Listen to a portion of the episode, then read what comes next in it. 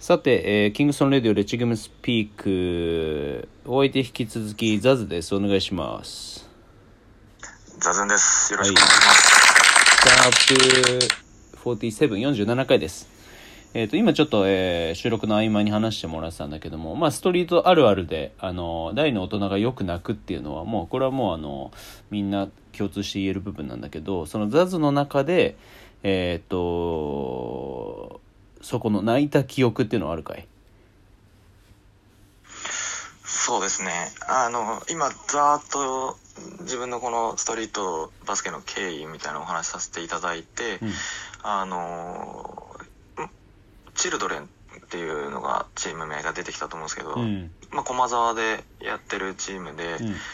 で、チルドレンにいる時が一番泣いたなっていうふうにうん。思ってますね。うんそれそのフロアで泣いた、終わってから泣いた？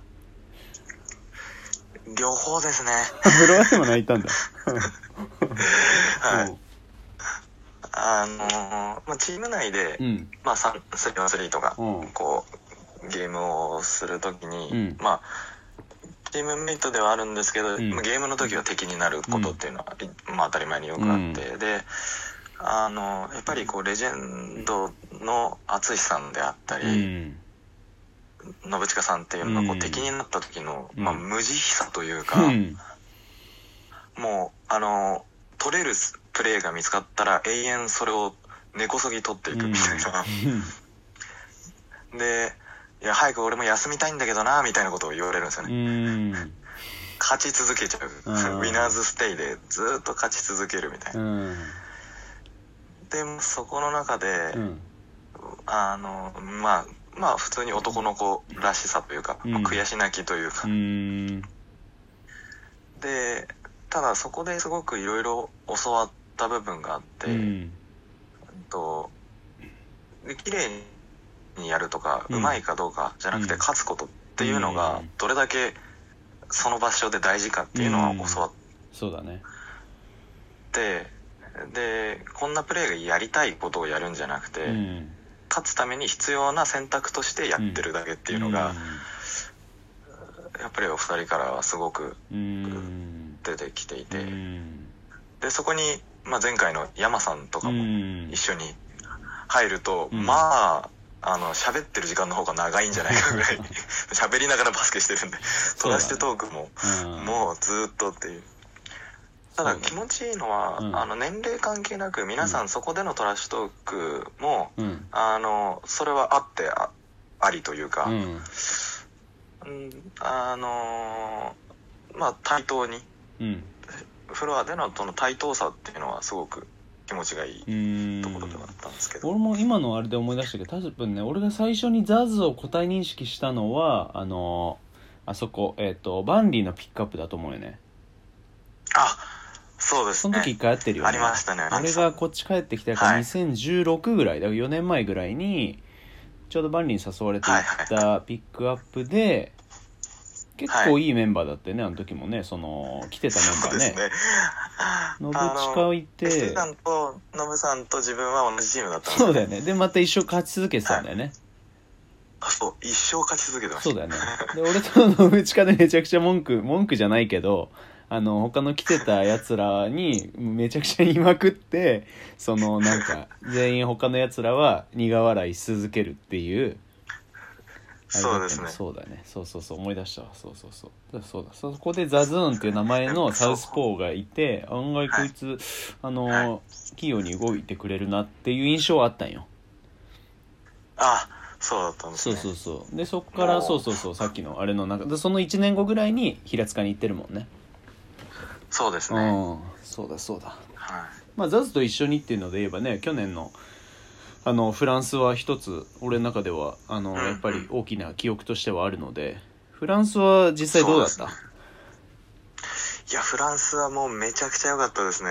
っていう、うんなんか幼稚な言葉に変わってしまうぐらい、感情が、うん。あの、なんていうんですかね、子供に帰るというか、うん。いや、あの、そうですね、本当にあそこで見たせ世界というか、うん。バスケットっていうのは自分の中にはもう全くなかったものなので、うん。うん。で、やっぱりりいろんな、まあ、国のチームが来てる中で、うん。フランスだけじゃなくてこうギリシャだったりオランダだったり、うん。まあヨーロッパのいろんなチームの選手が国柄出るというかそうだね。あこのチームは、まあ、パッシングからのオープンシュートが主体なのか、うん。こっちはもうオフハンドがどんだけうまいんだこの人たちとか、うん。なんかそういうあの見て学べるし対峙して学べるし、うん。後から学べるしみたいな、うん。あの価値がものすごくあったなっていうのは、このラジオだからっていうわけじゃなくて自分はもうどこに対しても話してるんですけど本当にうん。あの価値行く価値があるなっていうのは思いましたね。そうだよね。あのザズと見てた時にちょうどさあのチームどこだっけな？えっとフランスのあのあれだ。フレンチとかがいたチームのさ一人ウィングのやつがさ、はいはいはい。あの左から1対1仕掛けてさ、えぐかった。そうそうそうそうそう。あれはねやっぱねあの俺はなんだろう。別にこれいい悪いは別としてもう本当多分好きか嫌いかっていうかどっちが自分的にかっけえと思うかだと思うんだけど、まあ、銀次の時にも話したその実用性がないとはい。ストリートというかバスケの中では、うーんうん。本質的な価値は俺は生み得ないとは思っていてでその、はい。まあ、いわゆる日本でやられてるストリートボールと海外でのストリートの違いってそのなんだろう、まあ、特にあの一瞬、フランスの時で言うとその見せびらかさないかっこよさってあるじゃん。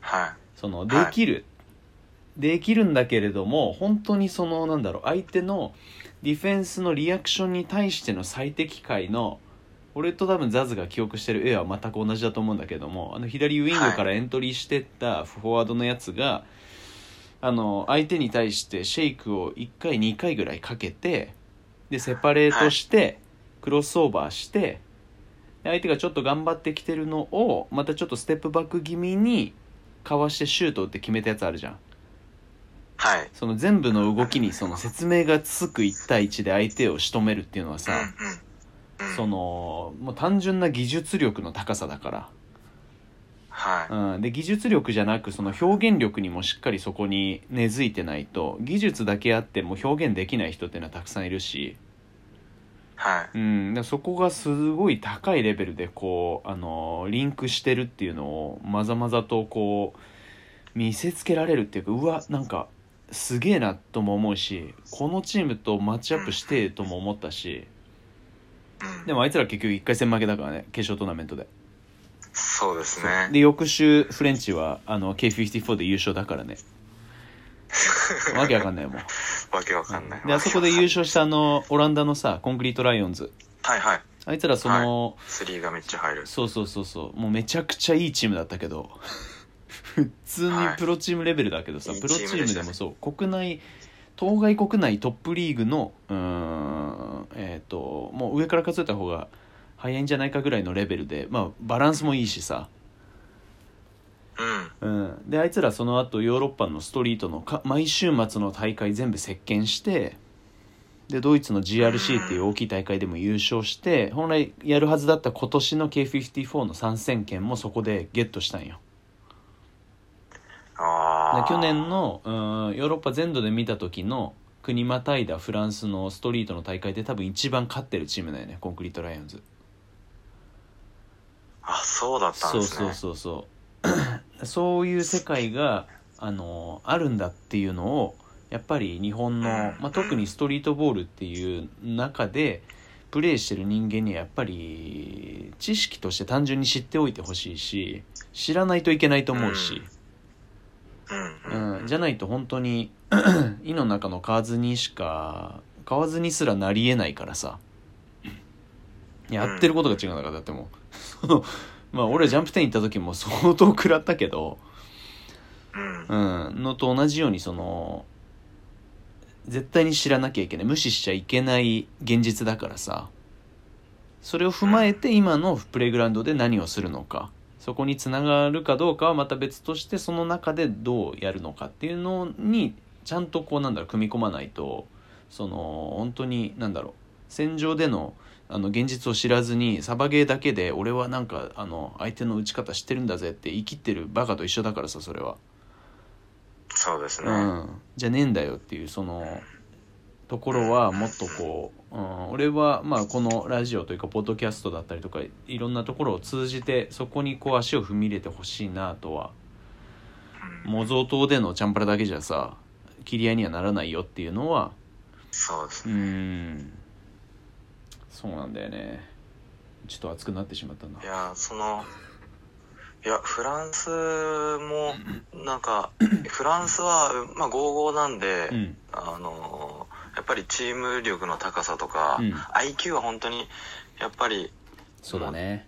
日本の、やっぱ部活バスケでは教わってないような IQ の高さっていうのを感じましたし、うん。で、あと、ちょうど6、去年の6月だったと思うんですけど、4月に、うん。あのー、3x3 でうん、オーストラリアに行ってね、あそうだ。ね2回。うん。はい。で、そこもすごく自分の中では、うん。あもう衝撃でしたし、そこからその3ヶ月間自分の中でこう乗ってった部分もあるんですけど、うんそね。あそこで、やっぱり195センチ、うん。95キロがスタンダードみたいな、うん。オーストラリアのデカさうん。と体力の中で自分もにまあ体は比較的強い方だとは思ってるながらも、うん。オーストラリアで衝撃だったのは、うん。ツーガードポジションからうん。縦のドライブしに行ったら、ん。サイドラインを割ったんですよね。弾き飛ばされて？そう。へえ。とほぼトップからドライブしてたのに、うん。全然俺サイドライン踏んでアウトオブバウンズじゃないけどあのへえバイオレーションになってるみたいなのがまあ面白いよね。